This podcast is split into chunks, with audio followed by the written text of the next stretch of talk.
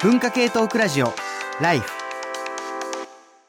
文化系トークラジオライフ、えー、この番組は、あの、実は、えー、TBS ラジオのもう15年ぐらいやっている番組、えー、なんですけれども、今日、専門性をテーマテーマに喋ってきながら、今、一つ気づいたことがあります。うん、僕はラジオパーソナリティとしてこの番組ずっとやっているが、何の専門性も持っていない。あの、僕、なんか皆さん普通にこう聞いてますけど、あの、僕別にアナウンサーのなんか訓練をしたわけでもなければ、こう司会として何かをこうやってきたわけでもなければ、あの、仕事ぶりを振り返っても過去のやつ聞けますんで、聞いていただくとわかりますけれども、割とやらかしてきてます。あの、ようよう考えたらこの番組ですね、あの、アナウンサーさんが入ったりとかもしておりませんし、あれ、そういえば、なんかアマチュアがすごいプロっぽいことをやって楽しくやる番組だった。っ て今思い出しました。番組の締めるのはプロだよ。それ、時間通りにそうかな。だってそんな時計見てたら誰でもできるじゃん。いや時計難しいよ。そうなのかな、うん、いやあの30秒ってさ、うん、締めようと思うけどさもう20秒ぐらい余っちゃうしさ。ああそうなんです、ね、めっちゃ難しいなんか僕はあんまりなんか意識をしたこと、いや、そんなに言いますけど、僕あれですよ、この番組の本当に第1回初回の放送、あの1分早く終わるっていう事故を起こしてますからね。そうか。初期はそうだったね。そこはちょっとキースリチャードよりは上達してるところかな。上達なのかな。いや、思ったんですよ。このの専門性との、これ、今日のね、テーマがこれからの専門家の話をしよう、今考えたい専門性との付き合い方って言ってて、まあ、専門家で誰が信頼できるかできないかって話じゃなくて、なんかそれぞれに専門性っていうのはあって、で、それも、なんか、あの、その専門性に頼る人によって見え方も違えば、その専門性を身につける側に、よっても違うみたいな、あの話が、もういろんな分野で、えー、ありますと。それが例えば、まあ、医学とか、まあ、自然科学の分野であれば、例えば、ちゃんとした研究者には査読っていうのがあって、なんていう学者っぽい話をしたかと思えば、うん、いや、さかなクンさんだって、みたいな。あれも自然科学の一分野、海洋学ですから、うん、まあ、そういう意味では、あ専門性っていうのもね、その一つには、一つにはくくりきれんなというところなんですけど、僕、あの、さっき斎藤さんに言われるまで忘れてましたけど、だからそんな話を僕そういえば予告編でしてましたね。そうですよね。あの、チャーリーが予告編で、その、専門家のね、3種類あるって言って、その、プロフェッショナルとスペシャリストと、エキスパートっていう、うん、まあそれでちょちょっとずつニュアンスが違うんだっていう話をね、うん、してましたよね。しましたね、そういえばね、うん、あれってどういう意味だったかっていうのを今しゃ、あの、今言われて思い出したんで、今思い出したから喋るんですけど、その、まあ、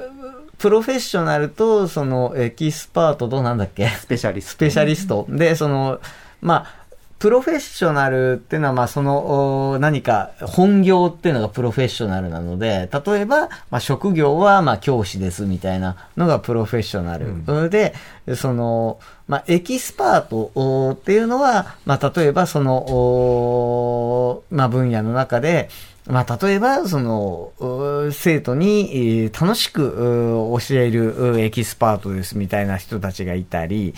その、なんていうか、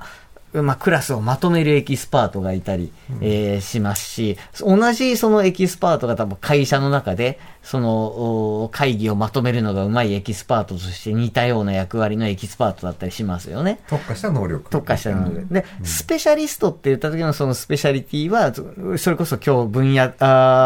のその専門家って言ってきた、まあ例えば、その野球の専門家ですとか、えー、自然科、あの、海洋学の専門家ですとかって言った時の海洋学とか、野球とかっていうのがスペシャリティっていうので、それに詳しいスペシャリストみたいな意味なのかなと、まあ思っていて、今日、まあ途中で例えば学者が、研究者が言えること言えないことってあってねっていうのはこれスペシャリストの、まあ持っている、こう、なんかスペシャルな何かが、あの、共有されている、まあ、何、スペシャリスト集団の、話なんかなと思うわけですな。で、あの、一方で、その、まあ、エキスパートみたいな、あの人たち、これは、あの、学者にも、あの、エキスパートはもちろんいるわけですけど、っていう話は途中で出てきた、いや、あの、専門家ってのは専門家であるためにいろんなことをしないといけなくてみたいな。つまり、なんかの研究をするのに、それだけやっててもいいのに、辞書まで作っちゃったりとか、いう態度を持ってると多分エキスパートなのかなと。で、プロフェッショナルってまあ本業なので、まあ何をなりわいにしてますかっていうので、これ一番今日の番組の冒頭に出てきた、あなたは自分のなりわいをなんて書きますかっていうのがプロフェッショナルなんじゃないかというのを斉藤さんにさっき言われて、ああ、そうだったっけって今思い出しながら喋りました。僕になんかのプロフェッショナルっていうか、僕になんかのスペシャリティがあるとすれば、このなんかアドリブで適当に受け答えする力だけは、なんかスペシャリストかもしれない。あ、いいですか、はいなんか話題をぶん投げるんですけど、あの、私、ライターって結構専門性がなかった、専そういう意味では、例えば大学に入って、なんか専門分野を身につけたっていう人が結構少ないじゃないですか。うんまあそういう人もいますけど。っていう時に、ライターの先輩から言われたのが、生き残るために得意分野、関心ある分野を10個持ってって言われて、そしたら何か絶対当たるからみたいなことを言われたんですよね。で、なるほどと思ったんですけど、なんか10個もそもそも興味なかった。で、結局なんか、じゃあなんでそのいろんな分野に関われているかっていうと、結局なんか人間関係でどんどん引きずられていっちゃって、どんどんその人たちと関わるうちに、なんとなくこの分野、山本さんだよねって言ってもらえるようになるっていうのがあって、なんかどうなんですかね、この専門と人間関係っていうのは、なんかどういう関係があるんだろう。これはでもいろんな、あの、お仕事でいろんなその専門家と関わっている早水さんとか斉藤さんに、まあその人間関係に引っ張られて、まあ言ったらちょっと筆が甘くなったりとか、いうこともあるんじゃないです か。切れ味、切れ味、今回ないな、みたいなやつ。いや、なんかそれもすごい、どこに所属するかとか、どこの出版社で仕事するかで、ちょっと自分の領域って、本当にやりたいことをやってるわけではないから、ずれていくのってすごい大事だと思うんだけど、僕の場合はね、今むしろ問題になってるのは、例えば僕、ラーメンの本を書きましたとか、自己啓発書の批判をする立場ですとか、えーショッピングモールを取材してましたとかっていう、だと郊外と文学の話を書いてましたとか、まあ、なんか毎回それぞれちょっとずつ、なんていうんだ、そのスペシャリストとしてきたものをずらしてきたんだけど、大体なんかね、自分と、が、これ僕得意なんですよっていうものを、あのー合ってるうちはいいんだけど、いや、これ5年前にもう情報更新してませんよみたいなジャンルに、もう、た、なんか飽きちゃうし、飽きちゃうし専門家じゃないからた、もうできないんですよっていう、なんか依頼してくる側の絶妙なひ人たちと、いや、これはちょっと、今俺こういう仕事やってないのわかんないんだなっていうのが、後者が増えてきて、あ、これやばい、俺の自分の問題だと、自分のスペシャリティの問題だと思って、ちょっといろいろね、自分の仕事をブランディングし直してるところがあるというか、僕の関心領域ってここですよってのアピールできてないからブレてきてるっていうふうに反省してるんですよ。だから、山ポテトさんが言ってたのは、割と今ブランディングがうまくいっている状況なのかな。そうすると、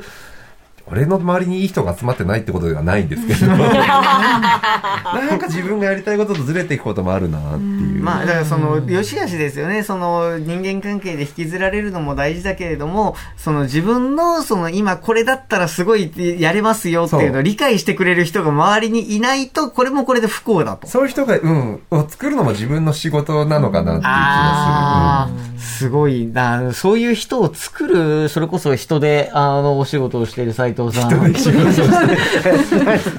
んか飲み会で取ってくるとは違う意味ですよねっていう。嵐みたいに。さっき復旧もね、僕はなんか斉藤さんにインタビューね、あの、していただいたことでみたいな話ありましたがあ僕はそういう意味では、まあ、フックアップされたいや側なのであいやいやいやいやですけど。、そんな、あの、そうね、専よくね、ライターで言われますよね、確かにね、専門があった方がいいとかってね。でもどうなんだろう、僕なんてもともとは、そのフリーランスになって、最初は編集、本当編集者しかやってなかったんですよね。本当に本本を、編集者として作って、だから、ライターさんに依頼したりとか、先生に書いてもらったりとかっていうようなところから、裏方ですよね。うん、始めて、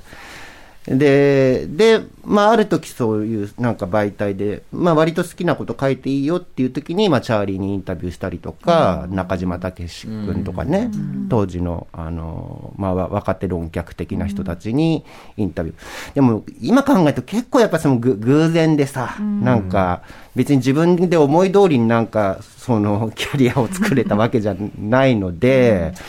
で、まあ、その、偶然でいい人と巡り会えたら、それを大事にすればいいと思うんですよね。だからこの先もしかしたら山本さんが、また誰か面白い人と出会って、違う、今までやったことのないことを、えー、頼まれて、でもこの人とならやりたいと思ったらやればいいしっていうぐらいの感じで、なんかあんまりなんかこの先の自分のキャリアを設計しようっていうふうに思わなくていいんじゃないですかね。うん、なんかすごい先輩のアドバイスなんかちょっと、なんかその、うちの学生にも聞かせたなんかぶん投げたものの答えを書いてきました今ので。ね、そうですね。いや、確かにな。やっぱりこう、コンプレックスがあるんですよ。専門性がないっていうこと。うん、だから、こう、ライフとか出させてもらうときに、なんか、こう、なぜ？みたいな。専門性もないのにな何を喋ればいいんだろうみたいに思ってたんですけどねなんかこう、見てもらえると。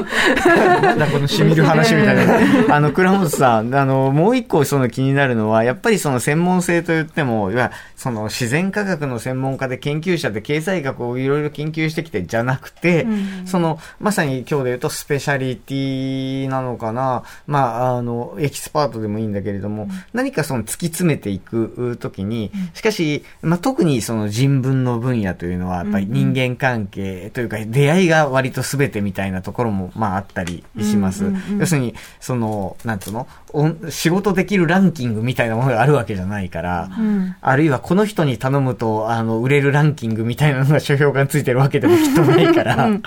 やっぱりその頼みやすい人に頼んだり、まあこの人のお仕事ならまあ受けるかみたいなことがあったりする一方で、うん、まあその書評というのはそれなりの対象との距離感も、あの、必要であったり、でも一方で、やっぱりその、レジに持ってってもらうって話もあったりっていうのはありましたけども。うん、なんか、そうですね、そもそも私の、その、やってることって、そのまんま、その、キャリアにつながってたんですけれども、うん、その、書評家になったきっかけって、書評家って、書評家ですって言って なれるも,、まあ、ものかもしれないけれども、私はもうそもそもまあライターをやっていて、で、初めて書いた、その書評から、こう、なんていうか、わらしべって言い方するとちょっとあれですけれども、あの、その書評を、その、なんていうのかな、掲載されてる、まずその編集者さんが見てくれるし、その本の、その書評された本の編集を担当してる人が見てくれたりっていう風な感じで広がっていって 今があるんですよね。だ結局、なんかこう、あの、それ、それこそそのライフに出させてもらった時も、もう、ポテトさんの話全然と人事じゃないっていうか自分事としてめちゃ、なんかしんしんと聞いちゃったんですけれども、こう、まさか自分が、こう、なんか動画に出て、なんか本を紹介する人になるとは全く思っていなかったんだけれども、そもそも、その本を作る営みっていろんな人の手が入ってるじゃないですか。で、書評家って、その、書き手と読み手の間をつなぐんですよね。でしかもそもそもその本って売り場があるから、売り手っていうのもあって、その手を渡り歩くような仕事だから、結局、その専専門性、まあ、ここで言う何かその書評家としての専門性って何かって言った時に、その手を、こう、なんていうか、一個一個取っていく仕事とも、まあ、言えるわけなんですよね。で、考えていくと、ど、どんな仕事も一つのなんか業務では成り立ってないじゃないですか。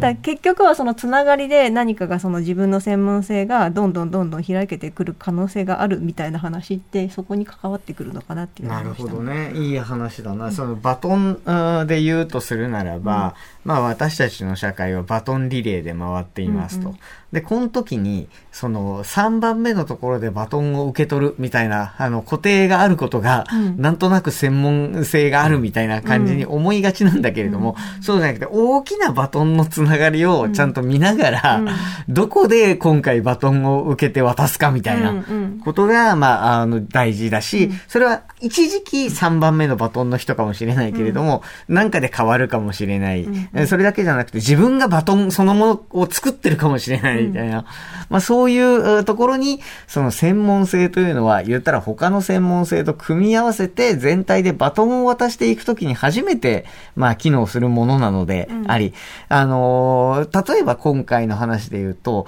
その専門性っていうのが、例えば、事情通とか、構図化とか、うん、あの、別にネガティブなニュアンスでは言ってないんですけど、何かを好きでそれだけこう、まあ職人的に掘り下げてる人、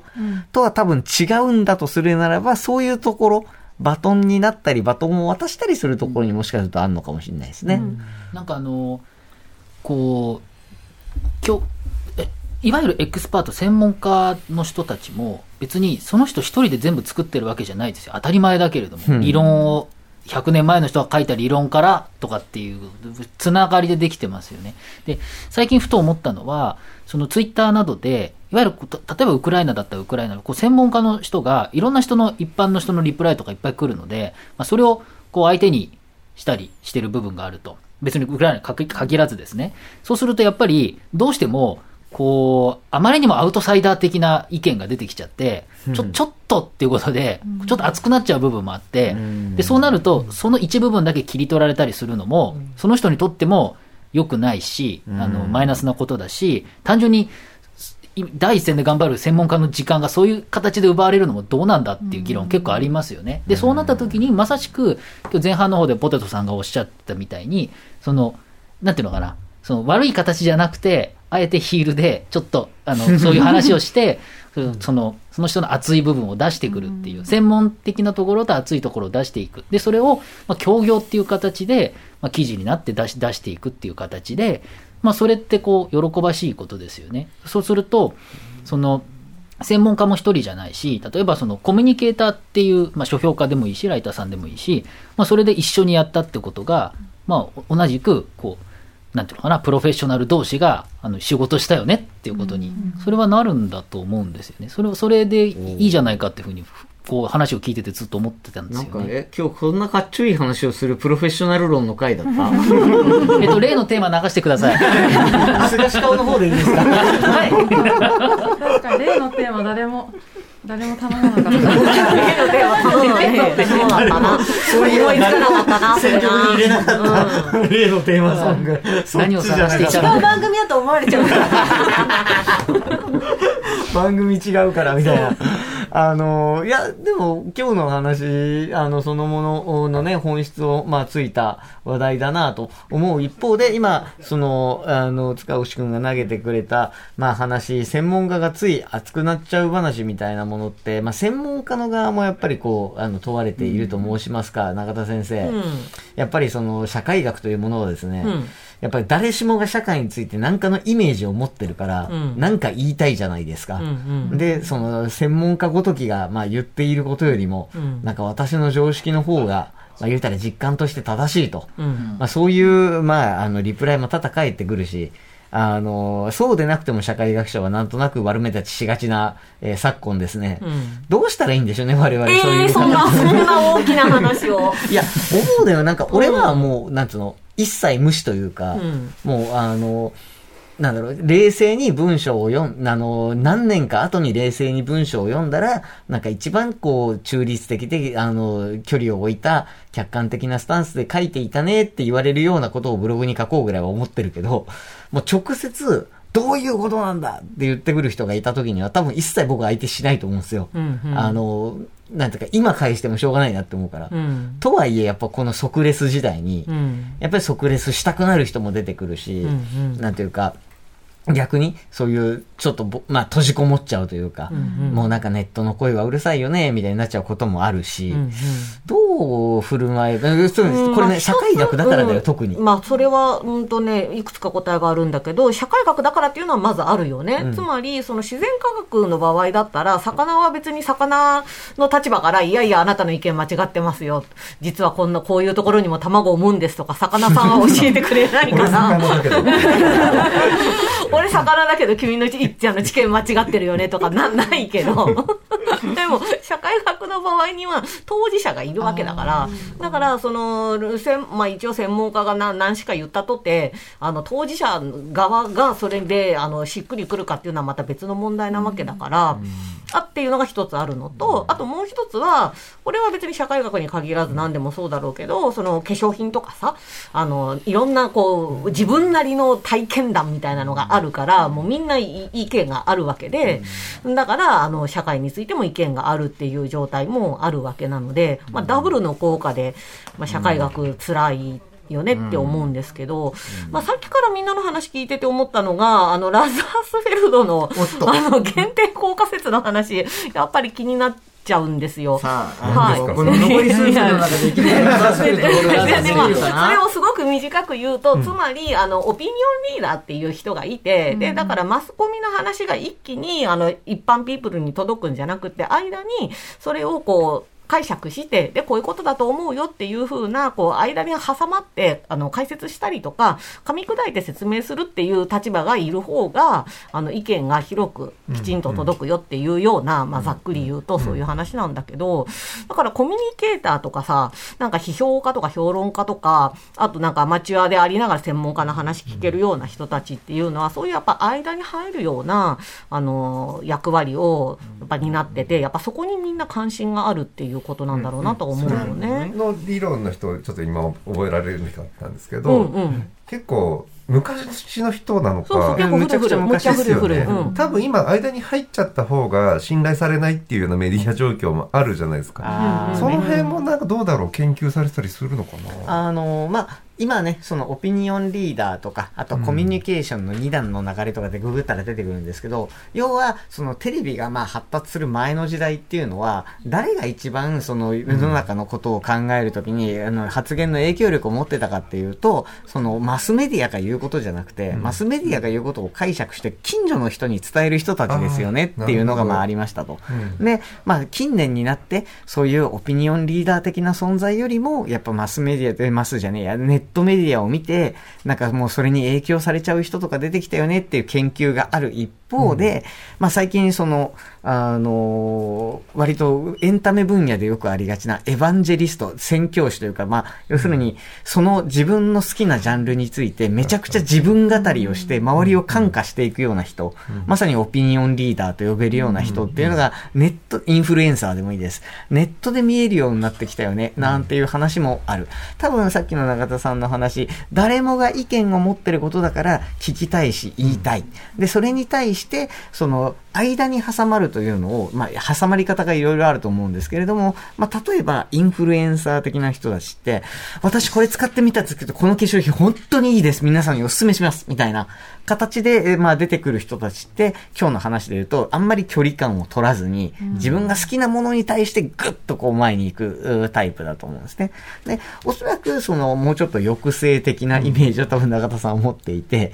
言ったら、その、そこで、その好きなものにギュッとこう行くのでもなければ、バズりたいにギュッと行くのでもなければ、いや、その、専門家の言葉をただ分かりやすくするとかでもなくて、ちょうど本当にその間に立って両方、あるいはいろんな方面を見ながら、あの、意見に、まあ、あの、していく。っていう意味で、なんかこう、インサイダーになって、なんかこう、専門家の言葉をこう、ただ流しているっていうのともちょっと違うのかなって感じしましたね。みたいなのに近いのかな。うん、そうそうそうそう。なんかそういう人たちのことなのかなとも思います。が、うん、科学なんかもさ、コミュニケーターってすごくね、あの、重要視してるし、で、専門家の方もそのアウトリーチって我々の業界では言うけど、やっぱりその知見を広く知ってほしいっていうのはあるから、なんかそそういうところが、これから求められるみたいなまとめなのかなと思ったけれどな。なるほど、もうまとめに入るんですね。昔、昔シノドスっていうところで働いていて、はい、そこでは専門家の人の人に寄稿してもらうんですけど専門家の方に言いたいのはなんか一回自分が、はい。一回、一回自分が書いた論文はなんか飽きてるかもしれないけど 10回くらい同じこと言っていいってもっと何回も言おうみたいな。これは本当専門家の方に言いたいですどうですか、永田先生？もう、シューン、わかりました。あの、多分永田先生なんかまだいいですよ。僕なんかもう秋に秋に飽きていろんなところにあの転がっていってるので、あの、未だにこれはカーニバル化からするとどうなりますかって言われてめっちゃ困るんですけど。あ、に悪かそ言ってたれにもう飽きてるぞ、な。語るの。本当にもう、あの、難しいところではありますけれども、あの、専門性とか専門家みたいなね、その話をすると時に、今日、あの、やっぱりすごい良かったなと思うのは、そのなんかの専門でね、発言を求められるタイプの人と、その人たちをうまくね、こう、それこそ繋いでいく。あの、これ今、エンディングテーマの代わりに、あの、例のテーマが流れてる。さっきね、サブから今日はエンディングいつもと違うやつ流しますよね。さっきサブがなんかいろいろで、なんか、そういうことか。なんかごたごたしてんなと思ったら、そういうことか。仕事が早い。本当にもう。プロフェッショナルそうですね。サブにもプロフェッショナルで成り立ってます。あの、これはつまりそのままプロフェッショナル、あの、であのこの番組は文化系トークラジオラライフなんですけど、例 のテーマを聞きながら エンディングに向けて進むんですが、あの、僕、今日のテーマをね、その、まあ、打ち合わせで、あの、決めるときに、僕最初にちょっと言ったことがあって、最近ライフは良くないと。何が良くないかっていうと、あの、偉くなってるみんな。専門家が出てきて、私の専門はこういうことなんで、そういうこと以外はちょっとあんまり、あの、ペラペラ喋るのノーサンキューなんですけど、みたいな番組になるのは、すごく良くないと。そういうのは、あの、TBS ラジオの中でも、きちんと専門家として扱ってくださる番組はたしたたくさんあるので、そっちに行ってやってくれと。この番組はもともとスタートした時、あまあ、僕、そのね、あの、こさっき3あの46になったって言いましたけど、30とかでこの番組始めた時にはですね、言うたら、まあ、学者と名乗っているが、しかしお前は一体何者だみたいな。最近ちょっと本が出ただけのやつだろうみたいな。まあ感じだったわけですよ。で、そんな、で、集まってる人も、まあ編集者の方だったりとか、あの、で、そうやって、なんか、いわばそのライターとかみたいな立場から、まあ出てきた人が、じゃあどうなりましたか？って、例えば古市くん、バンバンテレビで出てます。ちえ、チキくん、TBS で看板持ってますというわけで、やっぱり最初はみんな素人ってね、途中でありましたけど、最初はみんな素人なんですよ。で、その素人が出てきて、その、自分にとって、その、まあなんていうか、こう言いたいことはこういうことです。何がそのそ裏付けになっているかといえば、そういう、そんな中世の中的にはないけども、みたいなことを喋って許されるとこじゃないですか。ね、あの、ところがですね、こう見渡すとですね、まあ大学教授とかさ、あの、コメンテーターとか、あの、パーソナリティとか、超多いんですよ。なんかもう領域持ってる人がじゃあ。俺たち毎回ライフではファーストアルバムを出してい出し続けようぜみたいなそういうことです。あの、今日もね、最初にリンダ・リンダスかけましたけれども、あの、初期衝動でファーストアルバムを出した、あの、気持ちのまま、あの、次もファーストアルバムを出していこうっていうちょっとは上手くなった方がいいけどねあの、次回の放送もあるんですよ。次回の放送が6月の26日かな。えー日曜日の深夜1時からの生放送ということになっております。次回の、あの、テーマなどはまたね、配信で出していきますので、そちらの方もぜひ聞いてください。ということで、えー文化系トークラジオライフ、お相手は鈴木健介でした。それではまた次回。文化系トークラジオライフ。